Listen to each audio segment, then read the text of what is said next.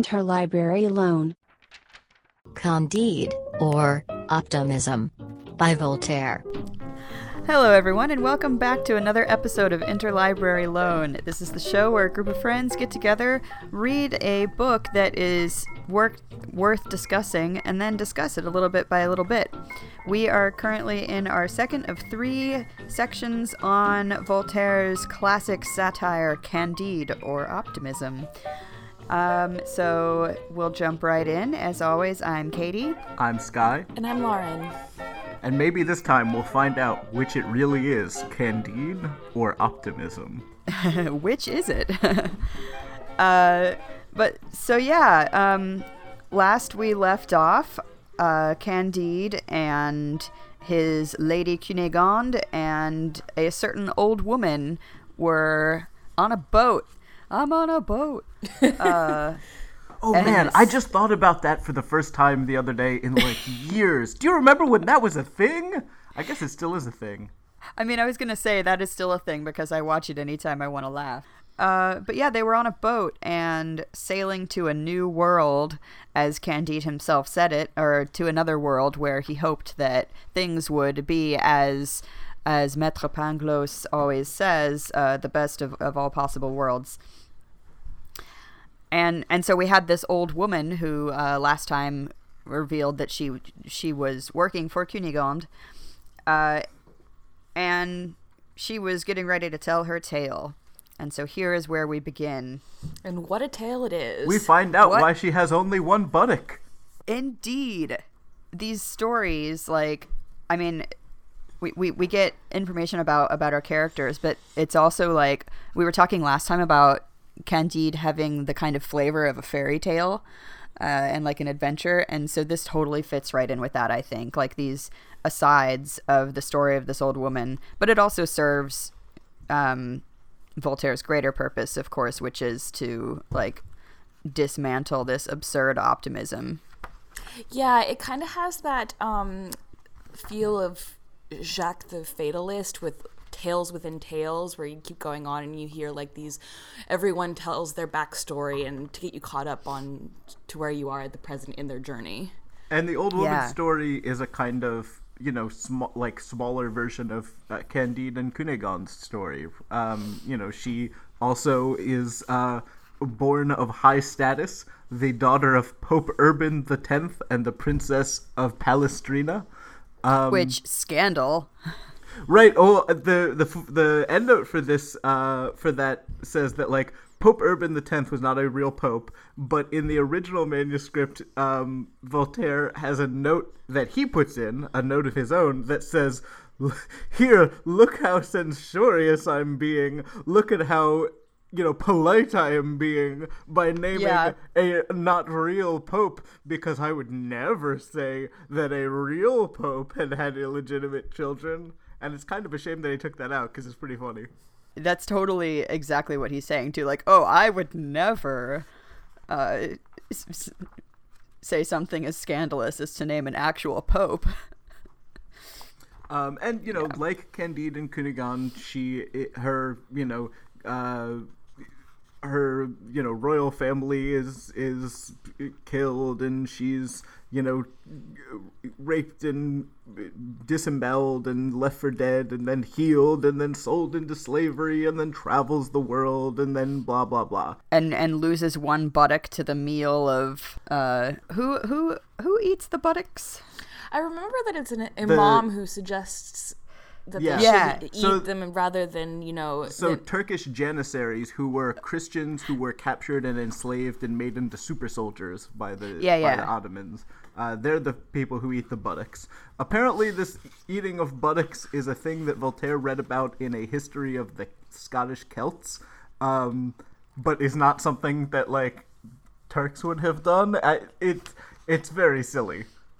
Yeah. Um, and also, like the Scottish Celts may or may not have actually eaten buttocks. Like that is, that seems like an unlikely story to me.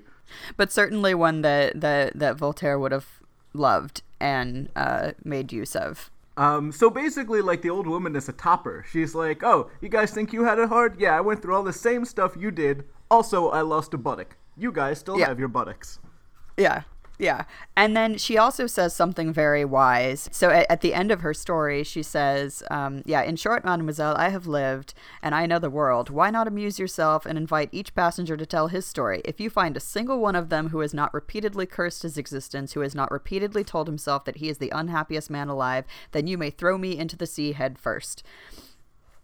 And, um, I mean, you know, like I was saying, this this story serves a, a, couple of purposes. One of them to being to put more cracks in in Pangloss's theory.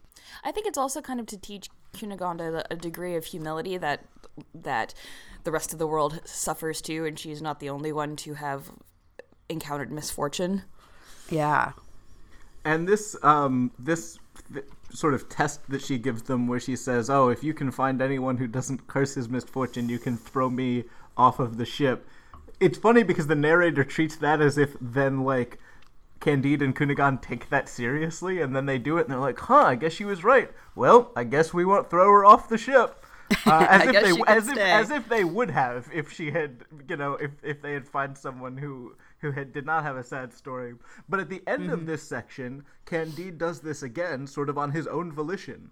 Um, you know, he's returning to Europe at the end of the section. This is a really good um, way that we've broken this up and I think this is like intentional on Voltaire's part. This book has sort of a three act structure, and each of the 30 chapters, you know, each 10 chapter section is sort of like one part, and this part is the part in the New World. Uh, so at the end of this section, Candide's returning to the New World, and he does the same thing. He says, "Listen, I'll pay passage back to Europe for anyone who has the sad for like the person who has the saddest story." And he listens to like 20 people's sad stories, and then he picks the one who has the saddest story and yeah. Uh, and pays his passage back. Yeah, that's that's that's that's a good system, I think. um, but in addition to this, so so they're at the beginning of this section with with this sad storytelling. Uh, Candide like says that he he he he wishes if only Pangloss were here because he would he would listen uh, to to his his teacher like no doubt would still profess his idea uh, of optimism. But candide now feels that he would make a few interjections and and protests of his own. Because he's he's a little wiser. He's been in the world now. Yeah I, by the end of this section candide is uh like i think thoroughly disenchanted with uh with the teachings of uh, professor pangloss. Yeah yeah yeah um, it there's this great part where uh, the old woman says that you know every time like every time I've been met with misery, I've thought of like killing myself, but I never have because I love living too much, even though the world is horrible. And I've seen many people who have had misery and misfortune, but only uh, a dozen who have uh, voluntarily put an end to their misery. And then she like lists off who they were uh, including like I guess uh, some guy who had written a treatise at the time about suicide. Um, but it's an interesting point. It's like people who are miserable still love their still love life, as do we all. I think though, if you'd read the if you read the the end note on that section, I, Voltaire could be making fun of the fact that she's talking about this like in this way, saying that life is still worth living when you're completely miserable because Voltaire wasn't theoretically opposed to suicide as a concept and kind of dabbled with it as a you know as a philosophical notion. And i think he was opposed to the idea that it is just kind of a um a pure evil deed. Yeah well i mean voltaire unlike the most of the like the, like for instance unlike the catholic church didn't believe that suicide was like sinful or like wrong. But i think he is pointing out that like most miserable people don't end up committing suicide, no matter how miserable they get, because people tend to, uh, you know, prefer life to death. Um, but I don't know. I I'm not sure. Do you think he? Do you think he's like arguing in favor of suicide here? I don't know if he's arguing in favor. I think he might say that the reason fewer people commit suicide is because of the kind of religious and ideological control that's placed on them by the church. That if they commit suicide, then shame is brought upon them and their families, and they're sent to hell, and et cetera, et cetera. Hmm. Well, and I think that in, in, in, in either case, Voltaire would criticize like the reductionism of, mm-hmm. of a s- of a statement on like he's advocate like this book advocates for thing things are very complex and you cannot boil uh, things down to ridiculous statements like you know uh, our our noses were made to wear spectacles and so we wear, we wear spectacles. Or life is is valuable and worth living, just as Right. is. Right, right. Um, you know, life life is complex, and um, and uh, a lot of a lot of philosophies uh, tend to boil things down, uh, or at least the, the what what what he's criticizing is boiling uh, the entirety of life down to such a simple philosophy is just reductionist and and and not not adequate at all to the way that things actually and- are. yeah.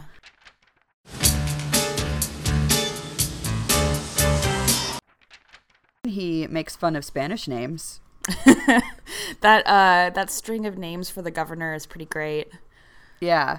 So yeah, we've we had we had some great fun with uh, play on the German language, and we have some great fun with play on uh, the Spanish language, or, or at least uh, naming conventions. Don Fernando de Barra y Figueroa y Mascarenes y Lampebordos y Souza. Yeah, yeah. And then he repeats this name, which I, I I just I just love all that. Is he is he also kind of mocking um, the tradition of biblical lineage that has you know son of Yeah, son of X you know this of X person of who X. begat this person. right So Candide now has he's he's parted with Cunegonde and now uh, has this uh, valet companion of his. We meet we meet his valet, the dear Cacambo, whose name is ridiculous. Cacambo is great Yeah, we talked about before that the philosophers in this book are, are not the ones philosophizing necessarily. It's uh, the characters who are called naive or called simple, who often make like the most important and poignant remarks. Absolutely, and I think there it's interesting that that Voltaire kind of draws this comparison between Candide and and Cacambo. Like Candide, he, ta- he talks about in the beginning of the book how he has like all of these. You can you can trace his genealogy across you know like what was it seventy one Quarterings. orderings exactly mm-hmm, yeah. and then cacambo is like is this he's a quarter spanish and the son of a half breed from from the tucuman so he's you know he has no lineage to speak of yet he has much more sense than candide and proves so on several occasions Yeah, Yeah. I mean, he's a, like Cacambo is kind of like a stock character. Like we see this with Pancho Sanza in Don Quixote and a lot of other sort of like adventure narratives from the early modern period, where you know he's this like humble servant who is you know wise and and generous and loyal. Um, but he's used to great effect throughout this period where and the the um, editor makes a great sense of this in the notes the translator uh, that you know he has this kind of like magical language ability to just talk to anybody in the new world uh, regardless of uh, you know linguistic barriers and that's uh, very helpful in this section Yeah, yeah. Something about it says that he, he's he's able to speak. Uh, oh, oh no. He says he says he can speak Peruvian. That's what it is. Which, of course, as we know, Peruvian is not a language. Um, and so Voltaire may have been referring to like the the Incan language. Who knows? But um, but that's and that's uh, pulls out too. Uh, we should note that like Candide doesn't have any difficulty conversing with people. He's so he's German, right? But he can speak to the Dutch man that he Right. meets, and um, uh, in Portugal, um, he has no issue speaking with like people of of like higher nobility. But uh, once they arrive at um, at El Dorado, and um, he relies on Cacambo to be able to to translate for him. Um, so he, so Candide tries to get work with the Jesuit army. Yeah. Uh, which uh, technically the Jesuits were not supposed to have an army, but Voltaire is uh, pointing out that they do.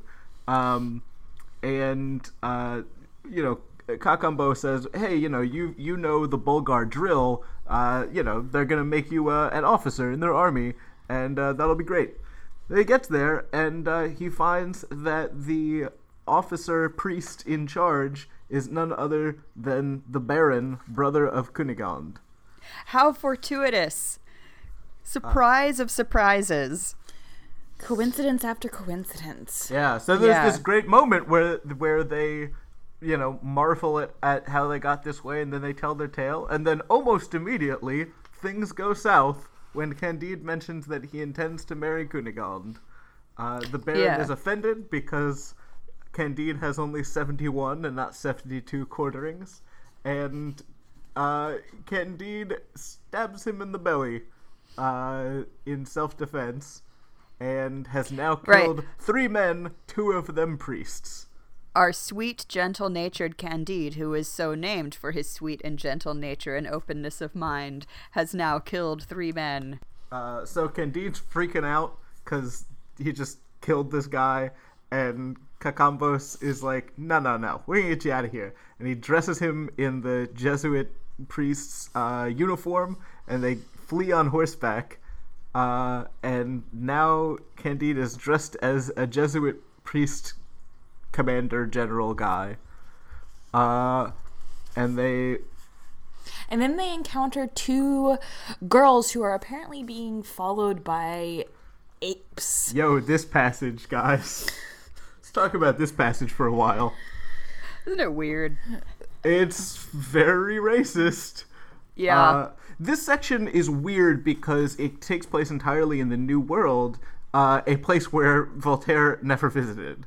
And so uh, Voltaire's writings of the New World are all from second and third hand accounts, and they're very much of their time. Mm-hmm. Right, and there's there's there's a reference to uh, when it was when they were talking about the um about about the eating of the buttocks, right? Uh, there was a reference to um uh what you know one of one of Michel de Montaigne's letters on cannibalism. Um, and yeah, absolutely. Uh, Voltaire knows nothing of, of, of the New World by firsthand account. What he knows is what what, what he's read.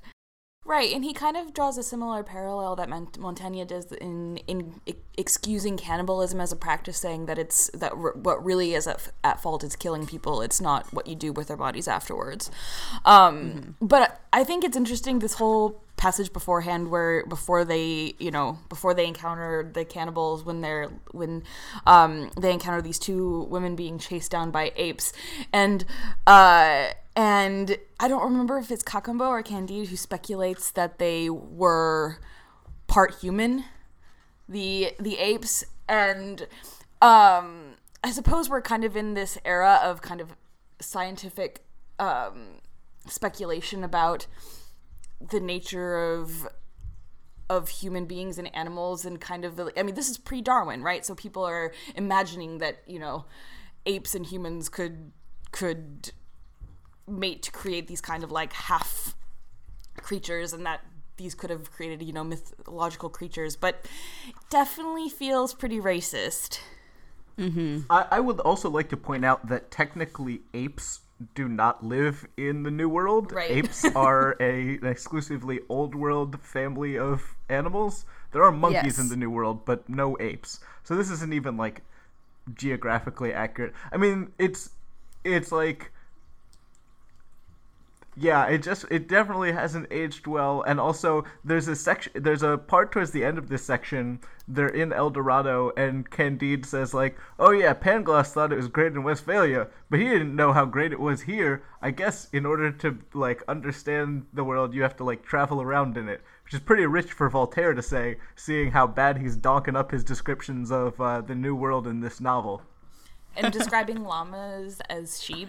As sheep, yeah, the red sheep. That was very funny. I mean, Mm-hmm. that's not a terrible. Co- that's a much better comparison than like talking about apes as like part human. You But know? can you Yeah. imagine French readers at the time or European readers at the time? Like they're thinking of like sheep laden down with gold and jewels and I mean, you I think that's supposed to be a, a funny picture, but like honestly, a llama laden down with gold and jewels would also be pretty funny.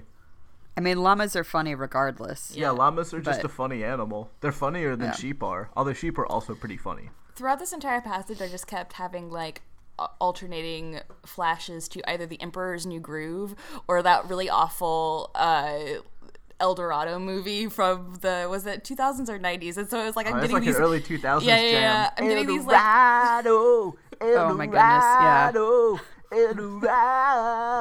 Eldorado. Thanks Thank for the you for that. break. Yeah, I'm gonna drop that in.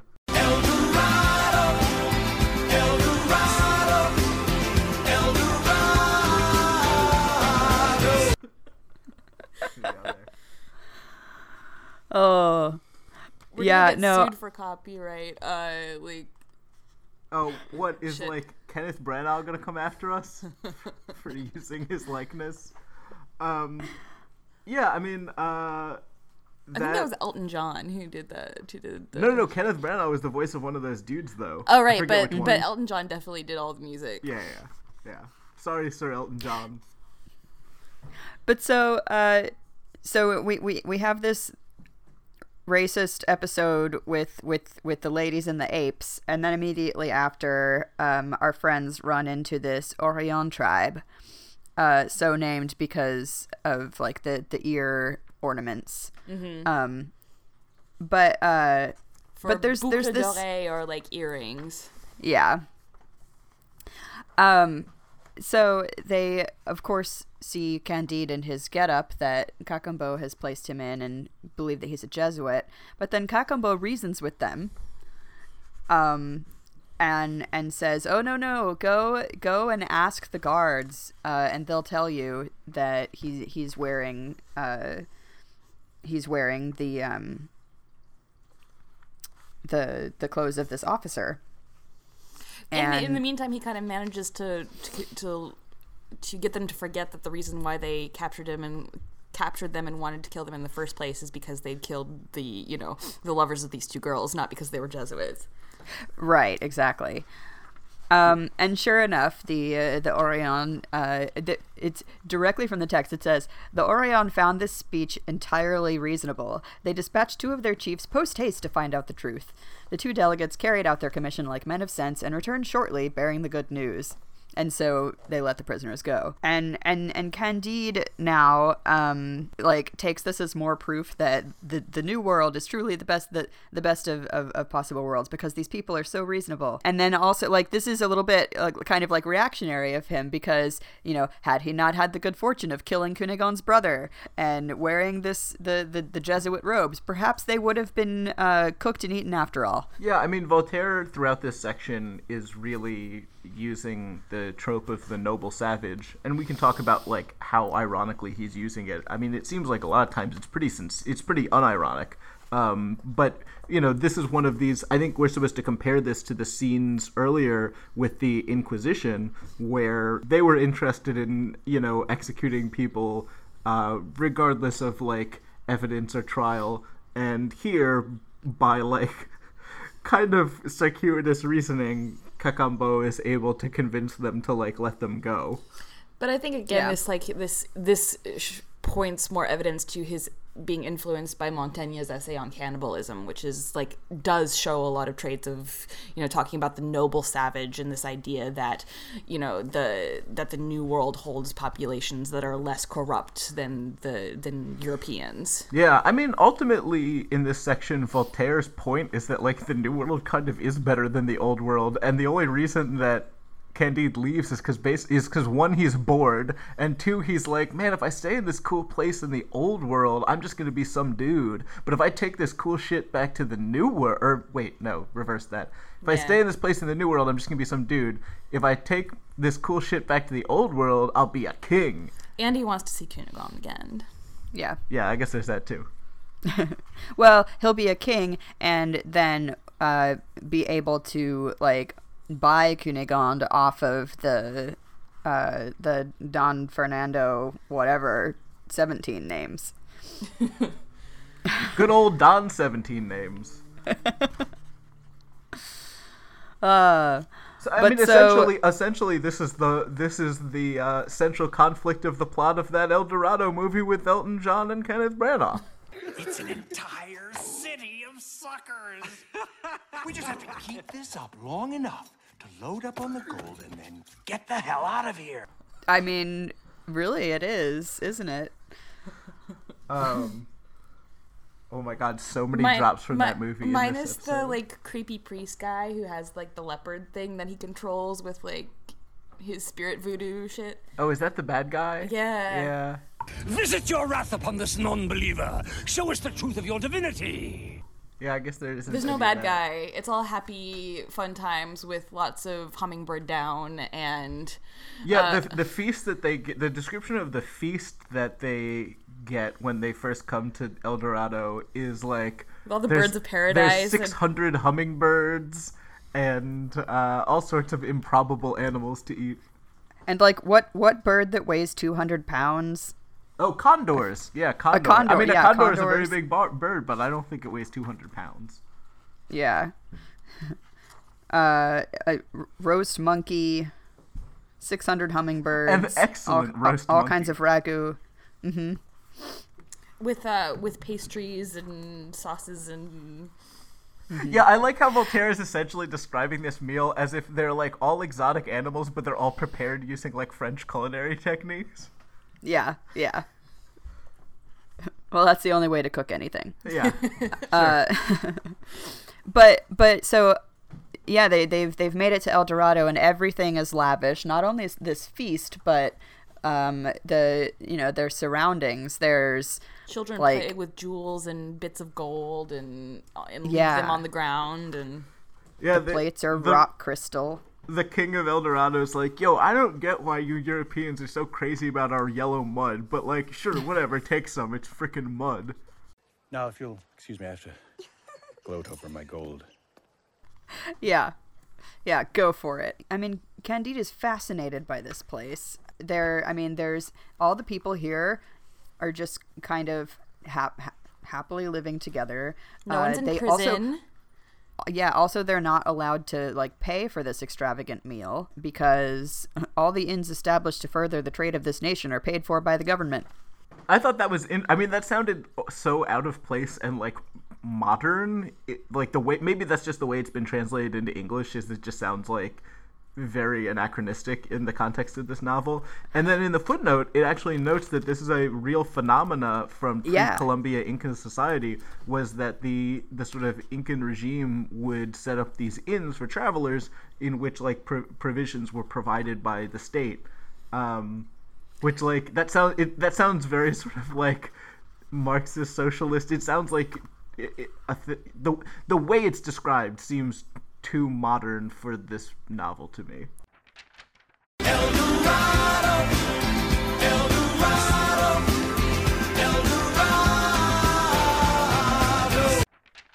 he's talking to the king, and the king is like, "Yeah, uh, you're not going to be able to get out of here because."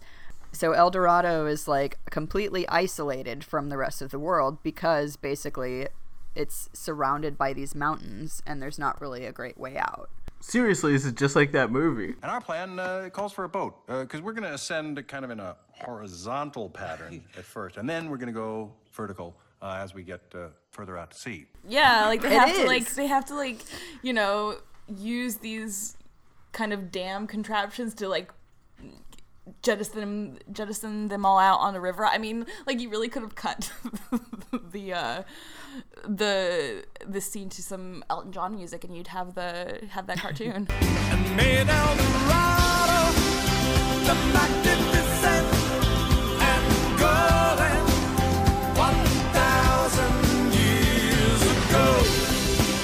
I, I wonder. I mean, to the point where I wonder if one of the texts that the writers of that movie were looking at was this section of Was Candide. was in was ma- yeah, I wonder. you know, there are lots of you know texts that deal with El Dorado and the myths and legends thereof, but like this is probably one of the most famous. So I I wouldn't be surprised if they were like, partially modeling the the film on this section of Candide. I mean, that movie's pretty horrible, but if they actually used Candide as a source text, I, it might raise my esteem of the filmmakers just a little bit. Tons of gold for me.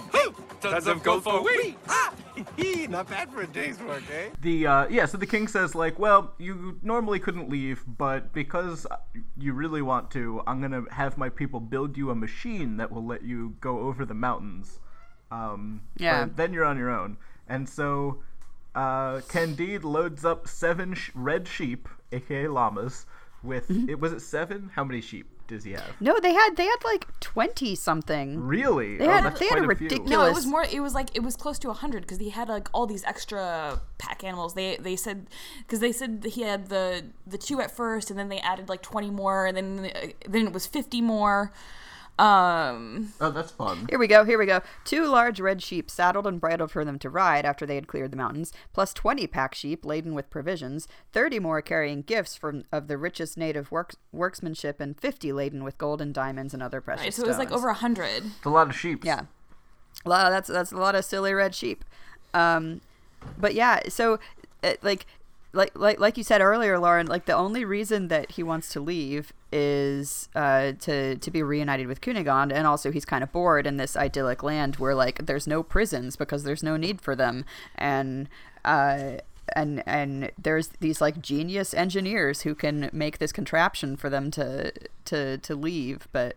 and maybe that kind of pure equality he sees is a little bit boring and like and is not something he really wants he wants to be the king of the castle who gets to order everyone around and you know and be in a position of power in european capitalist society Yeah. Yeah. But he can take some of their silly yellow mud with with him and and and truly be um one of these grand kings We just became richer than the king of Spain. in in European society. if he can manage to keep his hands on it yes, yes, if he can manage to not lose all the sheep.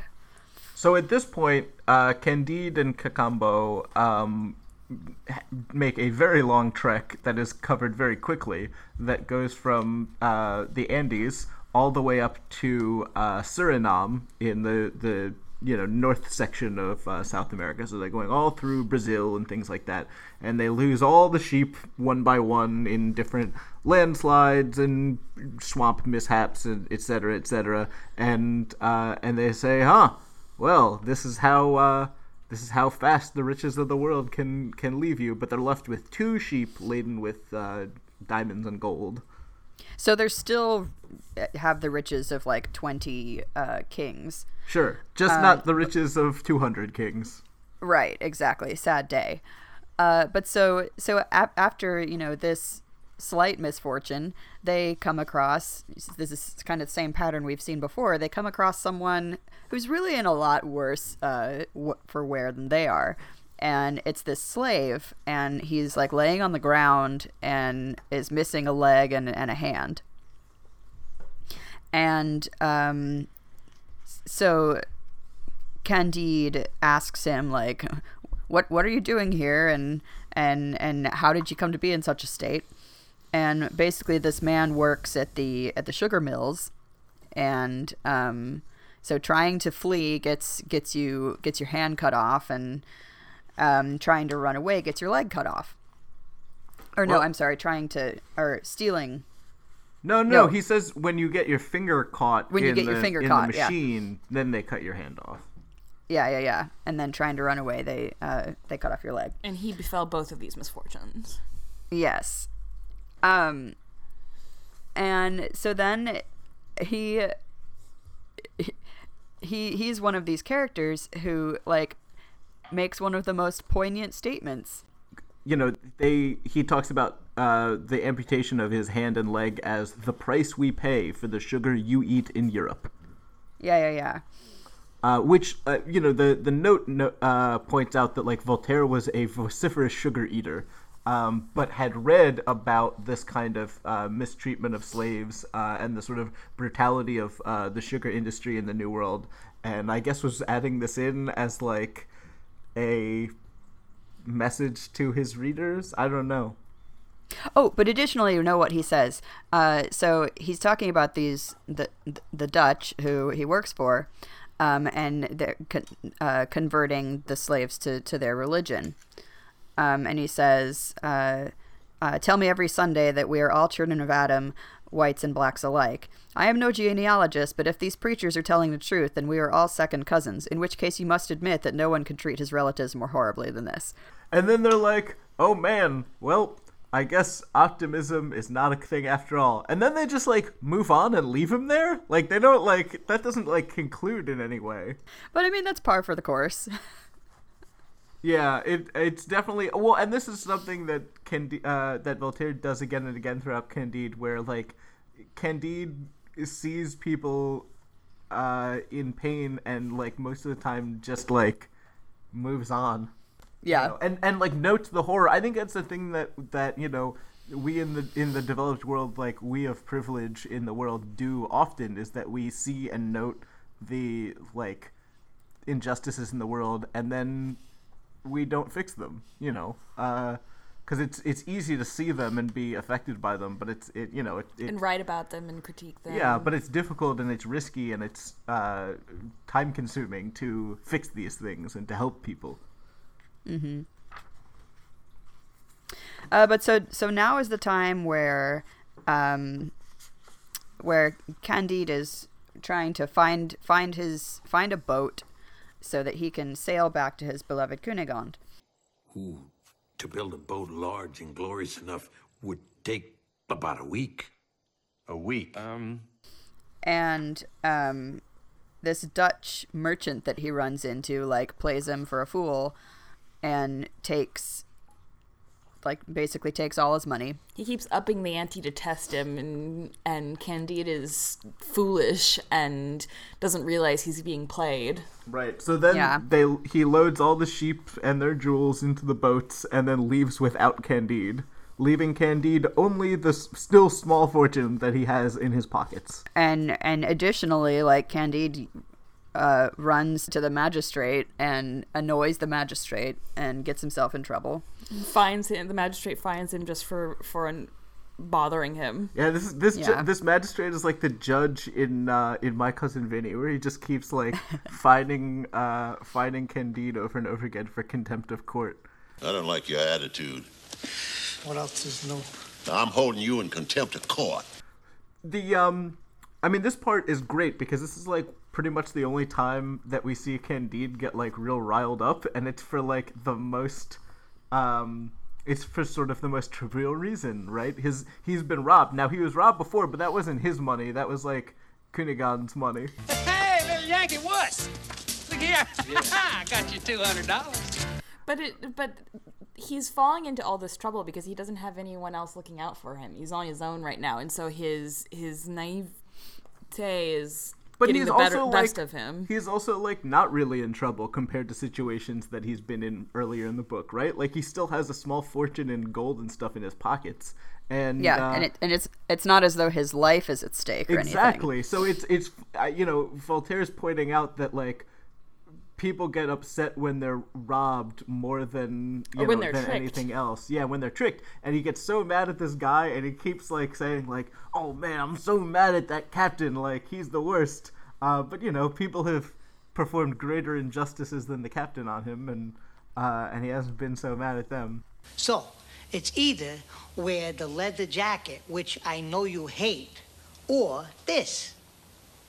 So I wore this ridiculous thing for you. yeah and he says and he even says so so he, he- he's in this idyllic new world right that he that he uh, at least up until this point had thought surely this is the best of all worlds that uh, Maître Pangloss had been talking about but then he says alas now here is a trick worthy of the old world uh, because he's been bamboozled and robbed But he was was bamboozled and robbed by a European, I believe. yeah oh yeah absolutely yeah um So he says, so he says, uh, okay, um, I can't go back to Buenos Aires because they're gonna like, I, you know, I'm a wanted man. But uh, Cacambo, you can go back to Buenos Aires. So like, here, take all these golden jewels and go to Buenos Aires and you know, like, buy Cunegonde and bring her to Venice. Uh, Where they value free, free thought. free thought. Yeah, but surely things are cool in Venice, and uh, I'll go to Venice too, and we'll all meet up in Venice. That'll work, right? That'll totally work. He also so he he does he does the thing of asking people for their saddest story to figure out who he's going to take with him. He says uh, that Pangloss would be hard pressed to prove his system now, and um, still maintains that you know El Dorado is pretty great though. Like even so, if there is uh, uh, like a place where all is well, it would be El Dorado, but I haven't found it anywhere else yet. El Dorado, El Dorado. uh, okay. Um, so we get to meet Martin, the old scholar at sea, uh, and it's a long sea voyage where they talk a lot about boring things. And Martin says something very interesting about his view of the world. Candide suspects him of being a uh, so Sinian, uh, but um, but Martin corrects him and says that he is a um, He's a Manichaean. a Manichaean. Yes. Yes, which uh, Candide sort of rightfully goes like, uh, you're making fun of me because there are no more Manichaeans. Manichaeans are a religious sect, a sort of like Christian religious sect that goes back to like the time of Jesus, basically. Um, it's a very, very old, uh, you know, sort of religious offshoot of Christianity that at this point would have been sort of like long dead, but it was sort of, it seems like it was sort of in vogue among like intellectuals in this period as at least something to like read about. Right, and um, and the note discussed this as a philosophy that kind of um, at the expense of God's omnipotence, it removes some of his culpability in the horrors of the world, um, because those aren't actually God's deeds; those are the devil's deeds. Right. So the so Manichaeism is a dualist sect in which there's like good and evil, and like so God doesn't get to like control the evil parts. He's only the good guy. There's basically a good God and a bad God. Yeah, essentially. Um, which which honestly is kind of harks to the to a lot of fundamentalist interpretations of Christianity and kind of even the way evangelicals see see the Christian world and this idea that that, there's like there's a benevolent God, but there's also like a, a like the devil God to who's be mucking it all up. Right. Exactly so he's so he's traveling back to um, across the atlantic with martin and um, and they're talking about martin's heretical philosophy and um, what do they find but the ship that had been stolen from candide back in the new world and what's on the ship but a sheep? A single silly red sheep. Yes, which Uh, I, it it's not made very explicit here, but I think by the time Candide recovers the sheep, it no longer has any diamonds or gold on it. Is this sheep supposed to be alive still after it's been like after the ship has been sunk? Yeah, it like swims to the other ship. And then and, and so at the end of. I mean this section ends with Candide like petting the sheep fondly as it represents like recovery of some of his riches. No, but he had um yeah, this sheep had some had some of the riches. Oh, the sheep had the riches. Yeah. Okay. Yeah. Well, yeah, that's that's this- even this- better. Mhm. Okay, so yeah, the the ship that had stolen uh, Candide's riches gets into a fight with another ship, and both ships sink, and uh, everyone dies. And Candide says like, "Ha! See, that guy got his because he stole all my riches." And Martin points out, "Yeah, what about all those other people that were on those ships? What did No, they no, die no, for?" no, no. Candide points that out, and Martin says that you know God punished the thief, but the the devil drowned the the rest. Ah, yeah. Um, But but I but you know at at the end. Candide is petting his sheep, and, and this gives him hope that since he he found what was you know lost before, he may still find uh, Mademoiselle Cunegonde in the end. And this is this recurring thing. Whenever things are going pretty good for Candide, he's inclined to go, "Hey, man, this is the best of all possible worlds. I'm doing okay." Yeah, yeah. So like so so far he's he's of two minds, and as you say, when when things are going well, he says may, may, maybe Pangloss wasn't all wrong. Uh, but then something horrible happens, and he says, "You know what? I've seen some of the world, and I really don't think Pangloss is right." Well, I cannot wait to see the further adventures of Candide's sheep. Indeed, I think uh, I think we are all rooting for that one silly red sheep. I think in Lars the Swede's adaptation of Candide, the sheep is like kind of the the sort of audience surrogate, and like the sheep was, is like a comic relief character that just sort of like is chewing on some grass and buying at humorous points in the background. But then like at one point in maybe at this point in the film, it like cuts to the sheep and the sheep just like winks at the camera. Um, That's some Emperor's New Groove shit. That's like when the when the uh like when the emperor as a llama is in, encountering like a llama who's just kind of like chewing his Oh, cud yeah? him. Yeah. yeah. My face, good. My beautiful, beautiful face. Okay, I'm an okay, okay, well, llama. wait, llama face. Sorry, that was from the wrong movie. Let's try this again.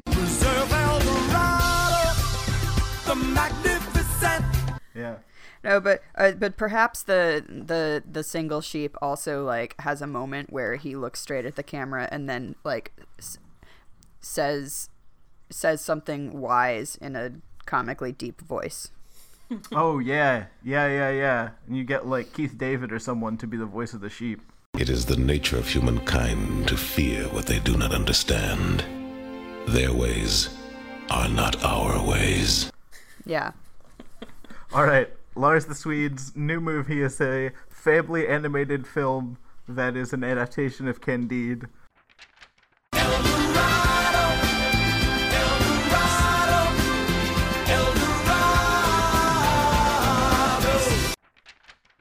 El Dorado, El Dorado. All right, um, quotes of the week, notable quotables, quotient quotables, Chopin quotables. It's a joke from the Flophouse podcast. They just talk about nonsense words. Yeah, so I uh, I like this description of the Spanish governor with 50 names. Uh, We keep increasing the number of names we're giving him. He used to be Mr. 17 name. Now, he's got 50 names. All right. Well, in any case, Voltaire describes him as he spoke to everyone with the most aristocratic disdain, pointed his nose so loftily, projected his voice so raspingly, adopted so superior a tone, and affected so haughty a gait that all who met him were sorely tempted to thrash him. Oh yeah, that was pretty great. That's a that's a great Voltaireism. I think we've all met someone like that. Mine is uh, it's just one of the many times that Candide denounces Pangloss's theory, and it's right after they're talking to the the the one-legged and one-handed slave. And Candide, I just like the way that it's phrased because it's it's so dramatic and great. But so Candide says, Oh, Pangloss, cried Candide, this is one abomination you could not have anticipated, and I fear it has finally done for me. I am giving up on your optimism after all. And what is optimism? asked Cacambo. Alas, said Candide, it is the mania for insisting that all is well when all is by no means well. Um, and yeah, you know, like like we said, Candide is going to change his mind as soon as he sees uh, something going for the better, at least for now. Yeah, uh, that's the only. The notes point out that this is the only part in the text that actually uses the word optimism. Yeah. My favorite part of this section um, comes when they first arrive at El Dorado and they notice the children playing with globes of precious stones and they're surrounded with gold and then they're treated to that incredible dinner with all of the 200 pound condors and the 600 hummingbirds and etc and they try to pay at the end and the the sort of uh, they call him like the schoolmaster. Um, he says gentlemen i plainly perceive that you are foreigners. We are not accustomed to seeing your like. Forgive us for laughing when you offered as payment the pebbles of our off of our roadside. To be sure you probably don't have any of our currency but you do not need money to dine here. All the inns established to further the trade of this nation are paid for by the government. And then he says, and I think this is the best uh, You have eaten indifferently here, for this is a poor village, but everywhere else you will be received as you deserve to be. So basically, guys, after after we're treated to this, you know, description of incredible opulence and excess, he says, "Well, this is just a poor village. Like we apologize for how meager this is, but hey, uh, we're gonna send you to the capital where you'll be treated like like the foreigners you deserve. You know, like like you deserve to be. It's very fun. Oh, El Dorado, you and your ridiculous extravagance. I wish I could remember more about that movie other than that stupid song. There's also a scene where it looks like the lady is giving the dude a blowjob, which I may edit out of this podcast. It's not exactly PG. Not exactly. I mean, is this podcast cast PG? Not really, but we try not to be too crass. Yeah, we, we, we tend to try to be I mean- somewhat polite. Voltaire describes a, a guy rubbing up against the old woman and crying out that, uh, oh, that he If ha- only I had balls. It's a good moment. That's the moment we forgot to talk about, which uh, Yeah, Lauren, talk about the translation issue Oh yeah, in so, that section. so I'd started to read this for the, these chapters in French, and um, and I like I stopped because I ran out of time. Um, but um, the in the French edition of this, it cuts off the Italian um with the just the first letter C and then like a dash, a long dash, and then on the note when it's translated into French, it's the same thing and it's a C with a dash, which is going to be the word qui, but like for balls, but but they he doesn't actually spell it out. Um, so I was wondering if that's like Voltaire censoring himself again, or is that the I, I can't imagine that it would be the French editor censoring Voltaire. That doesn't really make much sense. But um, but it was interesting that the translator decided to use the like the entire word rather than like doing the like Voltairean self censorship. Well, and then so I had asked you about this because like balls, while sort of like crude, is not a particularly vulgar term in English. Whereas I so I'd ask you like that word in French may be a little bit more vulgar. Yeah, I'm not always a great judge of how vulgar curse words are in French. I think this is like a symptom Mhm. of if you've ever like listened to someone who speaks English like as a second language, they are tempted to use like all of the curse words that you're like, um, that's maybe not the most appropriate thing. It's it's hard Right, to judge it- the like shock value. It's, it's not inappropriate to them. It's not the language that they grew up with. Right. I but I want to say that Kui is a little bit stronger than balls. Yeah. Yeah, I think so. Uh, so I just looked in my edition, in my French edition, and it's the same. It cuts off. Oh, okay, I cool. bet that's Um, Voltaire and, and then himself. just just the note says um, that the, the man that says this sentence is uh, is a, a eunuch. Yeah. Right, and so I guess from that context, the French reader is supposed to understand what's going on. Yeah. Um, yeah, that so this would suggest to me that that the censorship is on Voltaire's part. Well, and it, it does like the needing the clarification that this guy is a eunuch is actually necessary because that C cut off could have been other Could've- vulgar right, French yeah, it words. could have It been could have been the word for like cul, like Yeah. ass. So like Mhm. you actually do need the clarification there. And I mean, we already have a character in this book with only one buttock. Right, and we so got- it and we stands to reason that there might be a character with no buttocks. Right, and we had that reference already, so maybe this is like you know A theme. Right. Voltaire's just It's really clarification. into to people who have gotten their butts cut off. Yeah, but no, alas, it's not. It's a eunuch. But yeah, no, this man is missing his balls. And on that wonderful and professional note, we say goodbye to you, dear reader, for yet another week. I do hope you'll return with us for our, the third and final installment of our discussion of Voltaire's Candide. For a moment, all I could think of was I'm Mortimer Young. Wait, who's Mortimer Young? And- oh my goodness, are you not as familiar with The Big Lebowski as a lot of other people that I know are? That would be correct. I've I've seen Okay. The Big Lebowski like five times in different installments, but I don't think I've ever just sat down and watched it all the way through. Yeah, have you watched like Oh, the first man. half several times, and then you've watched like the second half, but you've never like. I've never just watched the whole movie. It's one of those movies that I've like I've seen every part of the movie, but like I've never just watched the whole thing. So the introduction of it is like Oh, with the This- cowboy guy.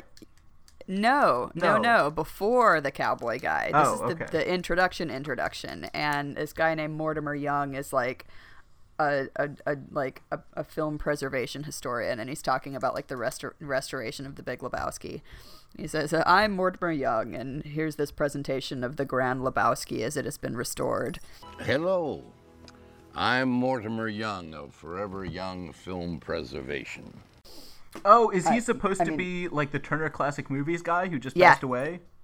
Yeah. Okay, gotcha, gotcha. Um, I was trying to do Mr. Rogers, but that's close enough. Uh, yeah. Well, oh, what was that guy's name? The guy who just passed away. You know what I'm talking about? The Turner Classic Movies guy.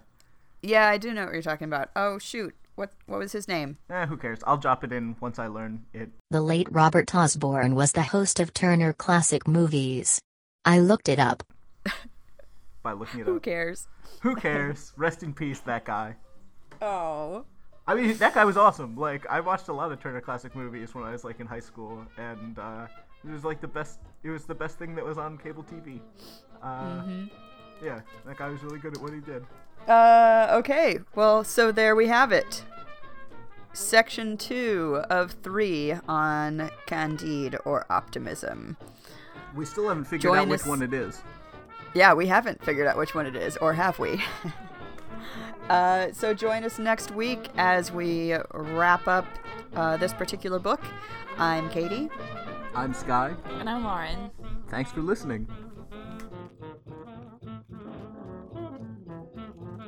Inter Inter Interlibrary Loan. Please rate us high high high on iTunes.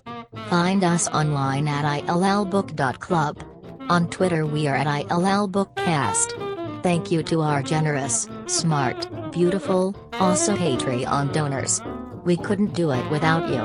Okay okay okay, back to robot sleep until next week.